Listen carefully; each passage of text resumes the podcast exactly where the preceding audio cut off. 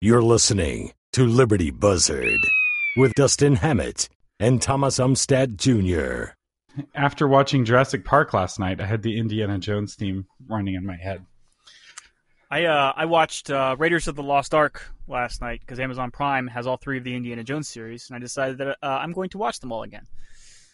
And uh, so yeah, that's how it got in my head. That's strange. We both have our, that song in our head. We're just we're just connected. You Uh. Jurassic Park, by the way, the most recent one was actually surprisingly good. really was it? Chris yeah, it Pratt, had right? everything. Yeah, it's Chris Pratt being Chris Pratt, and he was awesome as usual. Yeah. Uh, it fan. had Dino Mercs, uh, really obnoxious Dino Mercs that made you very satisfied when they finally got their comeuppance uh, throughout the Oh movie. yes, there's nothing like an Uh, evil enemy that gets their comeuppance. That's right. And uh, there was there was a twist. Uh, so it, it followed the general flow, but then there was a twist. It was a bit of a surprise. Oh, so that Thomas, we got to stop everything and start recording. Oh my god, so much good conversation. So much. No, we've been recording. We've been recording. oh good. I'm I'm I never considered myself a Jurassic Park fan. Like I've gone and watched the movies and I've enjoyed them, but I, I've never thought of myself as like a fan of Jurassic Park. Like I don't own any of the merchandise or any of that sort of thing. But I discovered that I am married to a fan of the Jurassic Park franchise, and my wife, who Ah, does not normally get into like horror, thriller, monster movies. You know, I, I was able to get her to watch the first Pacific Rim film, but the second one she was totally uninterested in there is this beautiful exception for her in that dinosaurs are kind of like animals and she likes animals and Mhm. so we were able to watch this um, very exciting movie together and really enjoy it it was it was a lot of fun Ah, well, good. So, y'all, is is that something that is? Uh, I mean, I'm a, I'm a I'm a movie. Uh, I just wait till everything comes out on Netflix or Amazon Prime. Um, a very rare instance, I will rent it when it comes out uh, to rent on Amazon if it's supposed to be like a really good movie. Otherwise, I rarely, rarely, rarely go out to see a movie anymore. So, uh, was the mo- was Jurassic Park? Is that still in the theaters or did y'all rent it?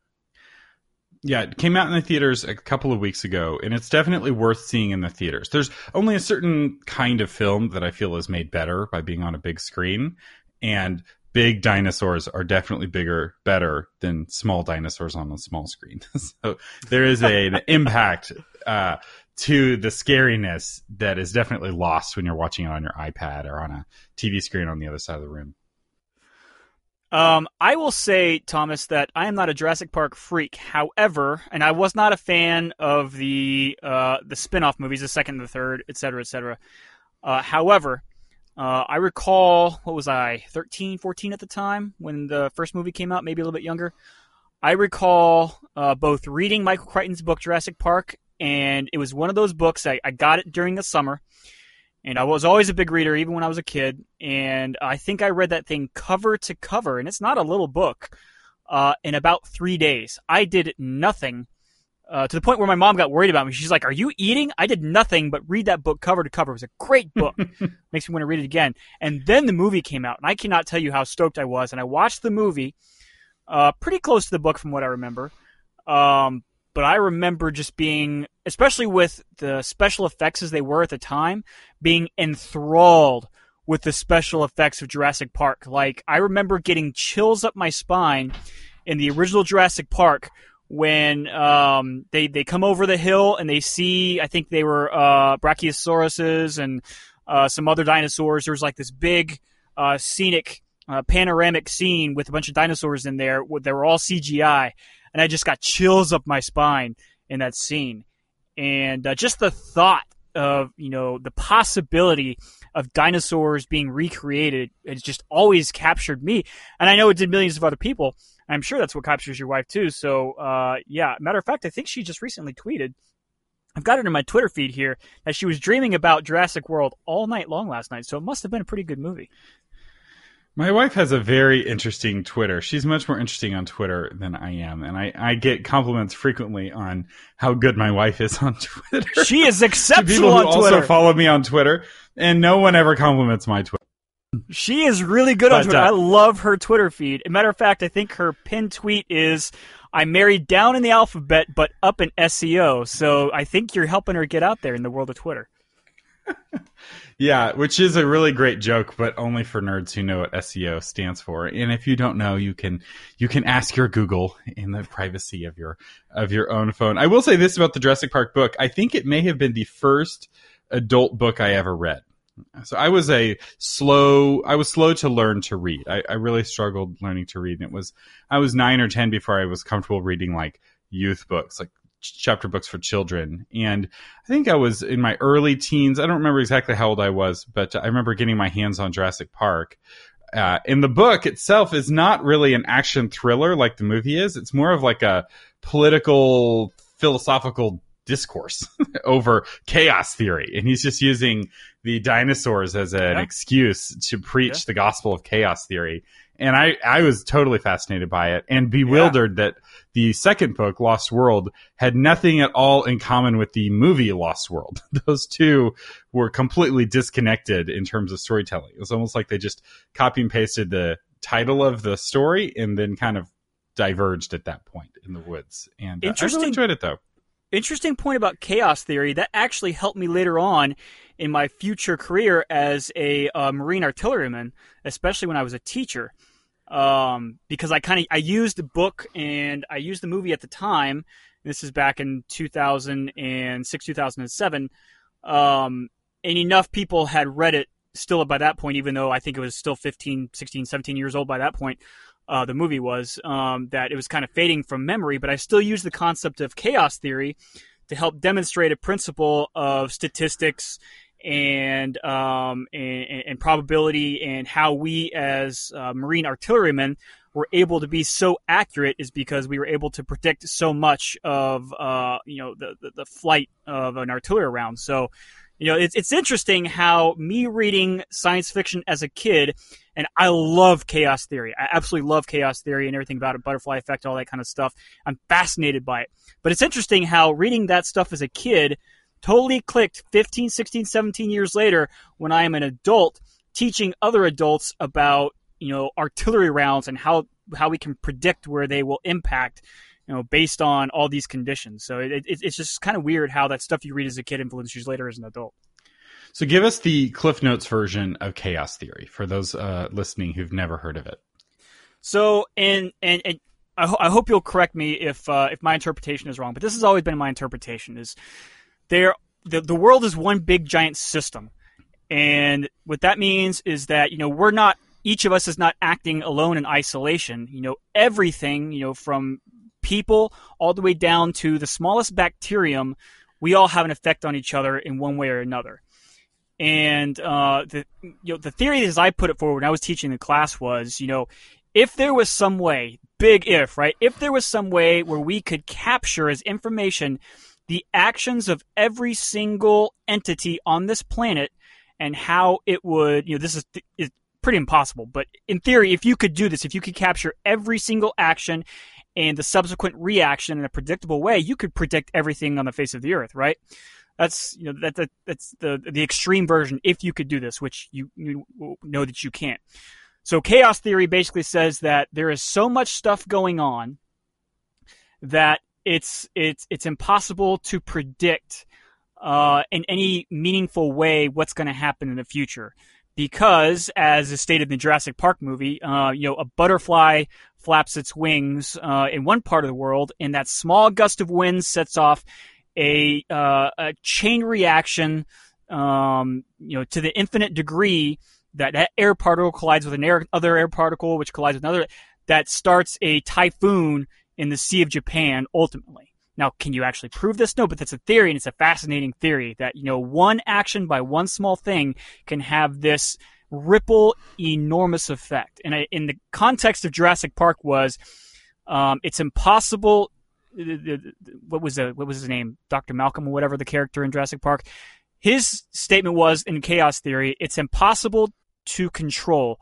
Control is an illusion because there are there are just too many infinite variables to accurately predict what's going to happen. And the other thing that he likes to say in there, and that I really like as a philosophy, is life always finds a way. Uh, life is so resilient. Life is intelligent. Life is a beautiful creation. Um, and it, it, it always finds a way around control. And I think that's the same for people too. You know, you can try to control people. You can try to control morality. You can try to control as much as you want. Control is an illusion. Um, there, you know, people, life is always going to find a way. So, how was that explanation, Thomas? Did I did I get it pretty much right? Yeah, no, you, you did you did very good. I was on the Wikipedia page for chaos theory while you were going down it, so I was I was double checking your work because uh, it's been a while since I was 13 and read Jurassic Park. So I'm not saying that uh, my original memory is uh, very good of chaos theory, but it is um, what's fascinating about chaos theory is this. In with Jurassic Park, all of them really is that it's ultimately they are stories about man trying to play God and create life and control systems, like you were saying. And ultimately, the conclusion of every Jurassic Park film, not to spoil it, but if you've seen the first ones, you can kind of see uh, where it's going. And that is, man is not God. and when man tries to play God, bad things happen and people get eaten by dinosaurs. Um, you know, we create these monsters in our attempt to play God. And while we can create, and then they eat us. what what we create ends up being evil or uncontrollable at the very least. And I think that that's a powerful lesson. I I'm not too concerned about us bringing dinosaurs back. I know that with um, technology such as it is, some still hold out hope for that. I think it's much more likely that we'll bring something like a woolly mammoth back. Um, but I do think that there are a lot of ways where we are playing God right now uh, with science and technology. And I think that, you know, we need to be cautious. you know, uh, yes, we are gods in that sense of like we have the power of creation in our hands. Uh, we can write stories, we can create music, uh, but we have to be very careful that we don't become evil gods and that we don't let this power go to our heads and that we use it uh, in a trivial way or in a um, evil way. So it, what's interesting in the first set of Jurassic Park films, they are using this godlike power to uh, basically entertain, at least especially in the first one, right? The whole point is they're going to create Disney World with dinosaurs, right? And in the later ones, they are uh, trying to weaponize these dinosaurs and make them even more aggressive, make them even more dangerous, make them controllable, uh, so they can sell them to militaries. And um, uh, pro tip: not a good idea. Yeah, dinosaurs good idea. are dangerous enough. Ah, military industrial complex. Ah, they ruin everything. yeah, isn't that what you wanted on the battlefield, Dustin? You're there with your artillery and your Marines, and you're like, man, if only we had some dinosaurs here, then we could really tell the Taliban what's what and who's who. Look, Thomas, I'm not going to say I don't want that. I saw, uh, I saw a, I think it was on Facebook, an ad for a T-shirt the other day that has Theodore Roosevelt holding a minigun. For those don't who don't know what that is, think of uh, um, uh, Jesse Ventura's character in uh, the first Predator, and he's holding that enormous, uh, looks like a Gatling gun. That's a minigun. Uh, they still use them. They're, they're they're a pretty awesome weapon. Anyway, it's got Theodore Roosevelt holding a minigun as he sits atop a Tyrannosaurus Rex. Um, uh, you know, I think the background is kind of a mix between San Juan Hill and uh, modern day Afghanistan. I'm not going to say I don't want a dinosaur, Thomas, because if I could ride Tyrannosaurus Rex with a minigun into combat, that would be pretty awesome. I'm I'm not gonna lie to you.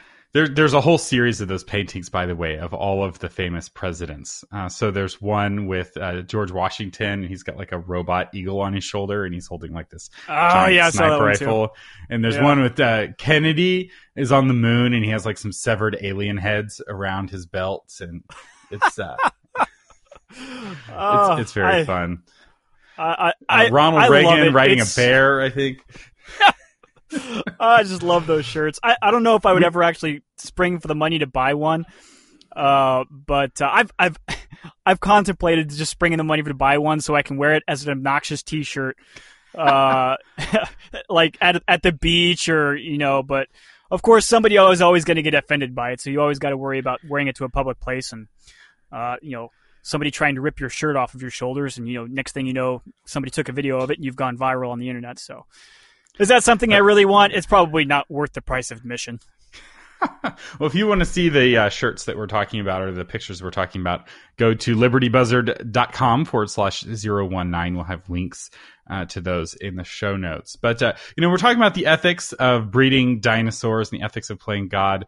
Uh, I wanted to talk a little bit, I know this is our book discussion day, about the book Pre-Suasion by Robert Cialdini, which is a book all about how people think and how you can persuade people before you talk to them to get them to do what you want or think what you want. And before we get into his specific techniques, I wanted to talk a little bit about the ethics of that. Like, what are the ethics of using these powerful persuasive techniques? When is it a good idea? When is it a bad idea? Your thoughts. So Cialdini was very clear in his uh, first book, and he reiterated in his second book, Pre-Suasion, about the ethics of his research because uh, there he he stated in his books that he got a lot of criticism from his community and from others saying you know you're teaching salesmen how to uh, sell unwanted products. This is the implication: how to sell unwanted, unnecessary, overpriced products to people using these psychological voodoo tricks.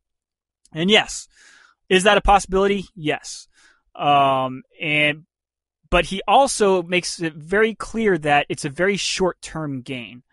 Um, this is me very very much pa- paraphrasing him. It's a short term gain. So you you might sell, um, you know, a a uh, thirty dollar sweatshirt that's actually worth you know two dollars to an unsuspecting victim using a bunch of psychological tricks.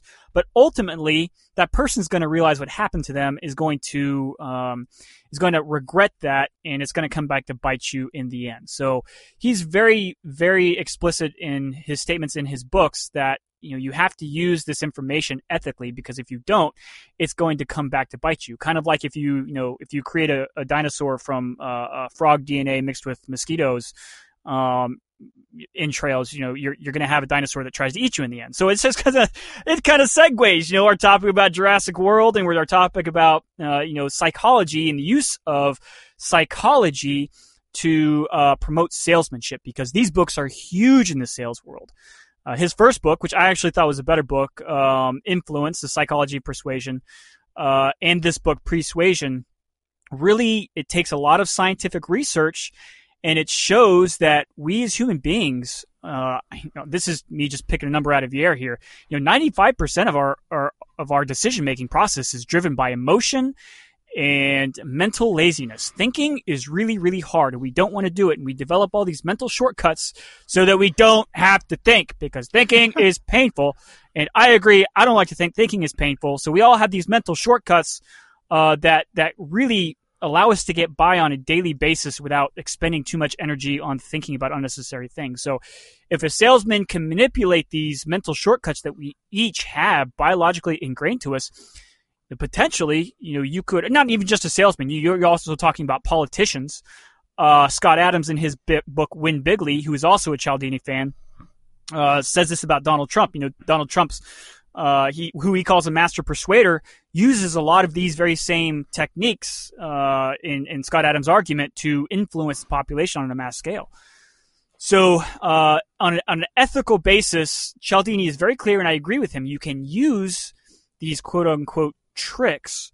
Um, you know, you can call them a parlor trick, but I think they're a little bit more than that. I think they're you know uh, legitimate techniques to manipulate the human psyche um, to your advantage but eventually it's going to come back to bite you in the butt. What do you think, Thomas? I think there's nothing new under the sun. And these techniques uh, and people advocating them were the same sort of people that Socrates came across back 2,500 years ago. And it was called sophistry back then. It was the ah, powerful techniques of influence and um, persuasion and the uh, it's important to know them and you'll notice that if you read plato socrates f- deeply understands sophistry and he's able to use those techniques. So I, I don't feel that not learning them is a good idea because once they are out there you have to understand how they work. If anything just to be able to defensively protect your mind from undue influence. Um, because I, you're exactly right. Trump went to school on this and when people were talking about how he was playing four dimensional chess or three dimensional chess the third dimension was this persuasion these um, subconscious um, emotional responses, and he completely outmaneuvered the Hillary campaign until the last month or two. So Hillary um, brought in different advisors in the last couple of months and finally pulled it together and actually got on the same league and on the same playing field as Trump in terms of messaging and in terms of um, emotional connecting with people. But at that point, it was Quick too late. point there, Thomas. Yeah. Matter of fact, Scott Adams uh, uh, hypothesizes in his book, without any certain proof, but with some pretty interesting evidence, that um, Robert Cialdini was an advisor to uh, first Bernie Sanders, and then after Bernie Sanders uh, lost the Democratic primary, secondly to Hillary Clinton. And his hypothesis, and it's a very interesting hypothesis, said that Bernie Sanders did so well because Cialdini was behind him. Because Bernie Sanders, you know, by himself is really not that interesting of a candidate. Um, and, and there's no reason he, for him to do, do so well because he's yeah, not even no a real Democrat, so. right? That's like, right. How is the number two guy in the Democrat primary a guy who wasn't even a Democrat until six months ago? Like that. That's that right. is really impressive. Um, and then whenever Cialdini hopped over to uh, Hillary's campaign, that's when uh, Scott Adams says that she her campaign really took off, and I think it's a very compelling argument that he makes, and I'm willing to bite it because I, I think it's true. Anyway, right. sorry now, to interrupt. Go ahead. No, no, the, the, no, this is good. And what Cialdini presents in this book is not um, groundbreaking. It's not like no one else is teaching this in the sense of, you know, these are solid principles that are taught in a lot of these books, but it is important to understand how these books, or sorry, how these ideas um, work. And so I wanted to talk about a couple of them. Uh, the first thing you talked about in the book is how to build trust and some kind of tricky ways of doing that. Um, what what were your thoughts on his uh, trust building uh, suggestions? So a lot of this uh, derives from his original book, and I think there were seven. I'm going to go back and look. I think there were seven techniques um, that he mentioned in that book, which are you know uh, I'll say quote unquote scientifically proven. They put these studies in labs using human beings, and it, it showed what would a, be called in the academic commu- academic community statistically significant proof that they have an effect on the way individuals act, and so or their decision making process. So one of them was um, uh, liking the person who is uh, who is a persuasion uh, or an influencer or whatever you want to call them. So liking the person because you know we want to do business with people we like, right? Um, another one was social influence. So if uh, everybody else is doing it, we're a bunch of lemmings in a lot of ways, and we really are. If everybody else is doing it, we're going to hop on too because the human psyche uh, is very much a social animal, and if we see social proof that uh, th- things are popular or working, what have you, we're going to hop on that bandwagon. Um, and I'm drawing blanks here. So liking, uh, social proof. Another, yeah, another so, one he talked about was like I, I forget the phrase he used. It was like a critical moment or a sacred moment or a um, you know. Yeah, he very much mo- talks about timing. Right. Uh, and he talked about how you know somebody had done a big favor for him and then asked him or he had done a favor for him and then as he was saying thank you so much for this favor this person then asked him for a huge favor in return and how it was really hard to say no because of the timing. It's like if he'd have asked, you know, one day later, one yes. day sooner, it'd have been very yes. easy to say no. And you know, that seems like this. Oh my goodness, there's this. That's groundbreaking. Except, well, that actually a very that, old that instance, saying for it: uh, "Strike while the iron is hot." so, yeah. So that that instance was also about timing, but uh, in that particular example, uh, the timing was important. But uh, the timing was important because. Uh, hold on just a second. It's a form of priming. Timing was important because uh, it, it, it, it was the priming, but it was the way in which he primed. So reciprocation, so uh, favor giving. So uh, he's very big on this. People, it, it's very it's very innate into our our human psychology um, that uh, we return favors. No human wants to owe another human. So if somebody does a favor for us, or we perceive that a favor has been done for us, we feel obligated to return that favor. And apparently, this is something that's true across uh, cultures, but it's very strong in our Western culture. So, in that specific example, uh, Cialdini talks about the uh, professor or the uh, uh, school administrator who called him said, Hey, we did this for you, we did this for you, we did this for you, we did this for you. You don't have to worry about anything when you come over here. So he said, Hey, we did all this stuff for you the implication, the subtle implication, is that hey, we scratched your back, now you have to scratch ours. So his timing was perfect because he said we scratched your back, and as soon as he said that, now he asked for something. Um, which was, uh, I think in that example was to teach an MBA class, which, um, in Cialdini's phrasing said it totally derailed his point in, in being a guest teacher at the university he was going to because he had anticipated in uh, being a, a, guest faculty and spending most of his time writing the book, uh, which you know he uh, was talking about right then and there, and that was completely derailed because all of his time uh, ended up being taken by teaching uh, this one or two classes that he agreed to teach, and he said he would never would have agreed to do it because it went against his goals. He never would have agreed to do it if it had not been uh, primed um, with with a favor. So this this idea of reciprocation is very strong uh, in in our humanity, and that's that's that's that's that was the real timing aspect of it.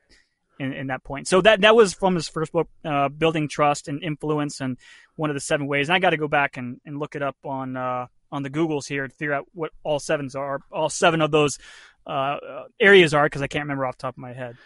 Yeah, and if you are curious on like how Trump used these, uh, the book "Win Bigly" by Scott Adams is the book uh, to read because Scott Adams was explaining it as it was happening uh, in his blog. So a lot of people have been doing Monday morning quarterbacking after the election. Scott Adams has been saying this since like 26 or 2014, 2015. Yeah, kind of from the beginning. And and really predicted this and and, and there's a there is a bit of like chest thumping and he was like i was right all, all along take that haters you know the, in many ways this book was his victory lap which is like okay fine whatever you predicted way early who was going to win the election um, but uh, it is it is really fascinating and it is to, it is important to realize that we are not as rational as we think we are uh, so this is one of the interesting things about you know, Russia meddling in the election and trying to trigger a civil war.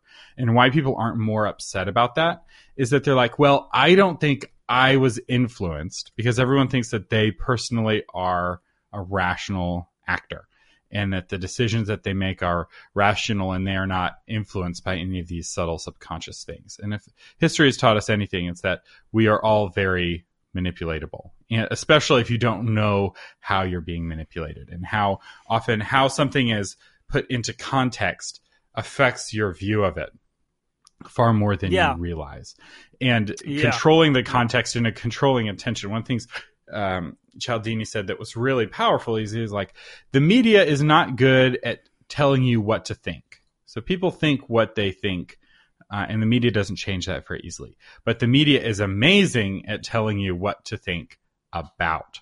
And I was like, ooh, yeah. that's really good because that's absolutely true, right? The, uh, and Trump brilliantly used the media to get people thinking about the things that he wanted them thinking about. And he was able to keep the message on his side of the debate rather than the issues that were more important to Hillary.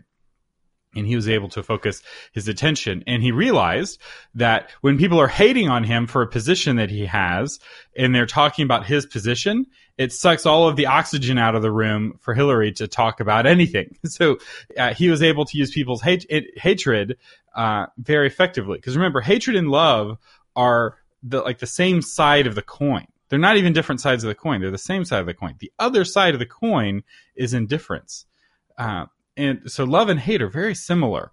And what Trump didn't want was that other side of the coin, the indifference, the not caring. He wanted people, he wants the whole world to care passionately about him, one way or the other. And I'll say that's one one thing that is somewhat unique about this show is that I don't have passionate feelings about Trump. I don't love him and I don't hate him. I have very uh, nuanced feelings, you know, it, and it depends on the day and depends on what he's doing. And um, one of the things we've been trying to do with this show and why we pick at the news, the dead news, is that we're trying not to talk about the thing that everybody else is talking about when they're talking about it. we're trying not to be manipulated by the media saying, Hey, everyone talk about these 12 boys that were captured in or uh, trapped in a cave in Thailand.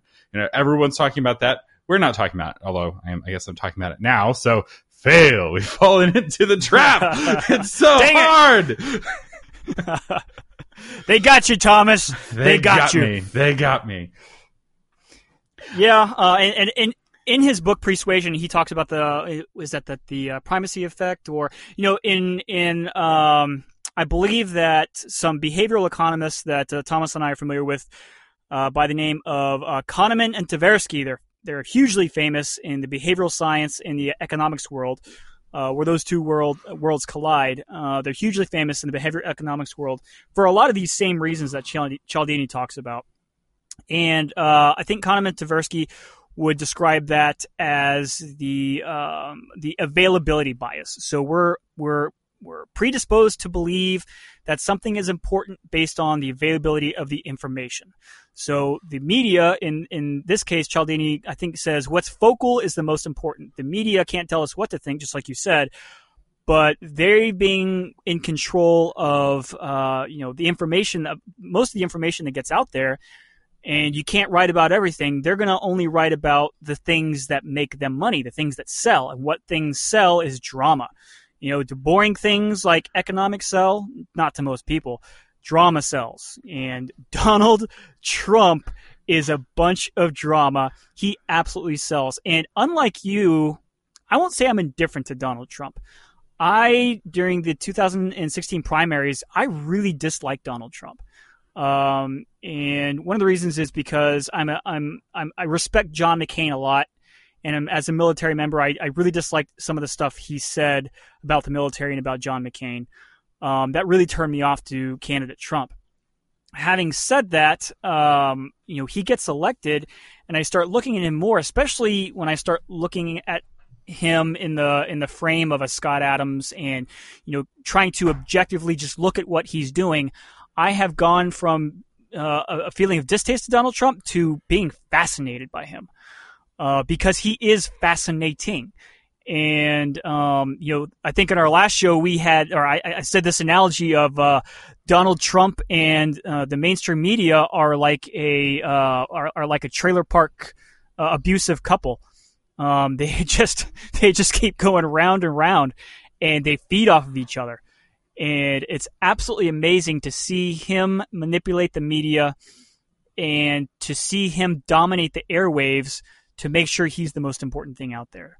Um, yeah, so it's he. I don't know if he's read Cialdini's book, but he absolutely has a incredible grasp um, on human psychology and what they want to see. And he is a performer. He's an entertainer. And to bring Donald Trump into kind of contemporary today events, he goes out there and he has this meeting with NATO and he's completely contentious. And what I will say to, to, uh, to you, Thomas, about you know his interactions uh, with with some of the members of NATO and some of the things he stated out there, I won't say he, he well. What I will say is he doesn't give a crap what those other political leaders think about him. Or he does, I, I, don't, I don't know. He doesn't care so much that he's not willing to go out there and make outrageous statements. What he does know is that all of these statements that he makes make his base love him even more because he's going out there. And uh, one of the things that Cialdini talks about in both of his books is the concept of freeloading. Human beings detest because of this reciprocity concept in our, in our in our social DNA. Human beings detest the idea of a moocher, of a freeloader. Uh, you call somebody a freeloader or a moocher, I mean they are they are lowest of the low. People mistrust them. People don't like them. So he actually uses the word freeloader when he's talking about NATO member states because they're not uh, they're not ponying up to their portion of the defense budget that was agreed on in the in the in the NATO treaty, and he's calling him out and he's calling him freeloader, and of course they're hating him for this, but his base is eating it up because his base are the type of people that hate freeloaders and they love the fact that he's saying it. The fact that he's not scared to say it, they absolutely love it. And he's genius for saying it. It's absolutely genius. Where it gets us on the national stage or international stage, I have no clue, but he is just a genius politician. On the plus side, his base loves him even more. On the downside, we lost all of our allies. you know, so, you give a little, you get a little. so it is true that um, you know we spend more to defend some of these NATO countries than they spend to defend themselves, and the left often holds up countries like Germany. It's like, look how great the medical care is in Germany. It's like, yeah, it is great because we subsidize their government. American taxpayers help cover expenses of the German government because the number one expense of most governments is national defense. And when you have the you know big scary United States with troops you know U.S. Marines in your country, no one wants to invade you, and you don't feel like you have to spend any money on national defense, which gives you a lot more money left over for things like healthcare. Whereas in the United States, not only do we pay for our own national defense, but we pay for the national defense of all of our allies, which gets very expensive. So um, I think you know, in many ways, it's like, what are they going to do? Right? Because they're freeloading, all they can do is whine and maybe start paying yeah. more for their own defense. Um, yeah. You know, they're not in a good position to do anything about it because everything they would do would cost them money. And that's the one thing that we're trying to get them to do is to spend more money. Um, I do think that we should try to keep good relationships with Canada and England and Israel. Like if we could just keep those three relationships, and if I were to add one more, maybe Japan. Um, like those are the relationships that are really critical, and South Korea. so those those are the ones that we really can't alienate. Everybody else, I feel like there is some room uh, to to um, move things around, so to speak, and uh, try to get them to pony up their fair share. It'll it'll be interesting to see how this pans out. But we do want to know what you think. Uh, if you want to pick up a copy of Pre-Suasion, uh, go to the show notes. We'll have a link uh, to the book on Amazon, and you can get it on Audible if you're a audiobook listener. In fact, I'll even put in my coupon code. If you're not a member of Audible, you can get a free book if you sign up with my link. Uh, it's using uh, the coupon code Novel Marketing, and you'll get a free copy of any book you want. Uh, Pre-Suasion's pretty good, uh, or uh, Robert Cialdini's other book, Influence, uh, maybe even better. It's a better place to start. Um, but there's a lot of great books on Audible, and I encourage you become a reader. Spend less time consuming the news and more time reading, and you will be a happier, more informed person. Yeah, what he said. so uh, you've been listening. Uh, I'm Thomas Umstattd Jr. I'm Dustin Hammett, and you've been listening to Liberty Buzzard.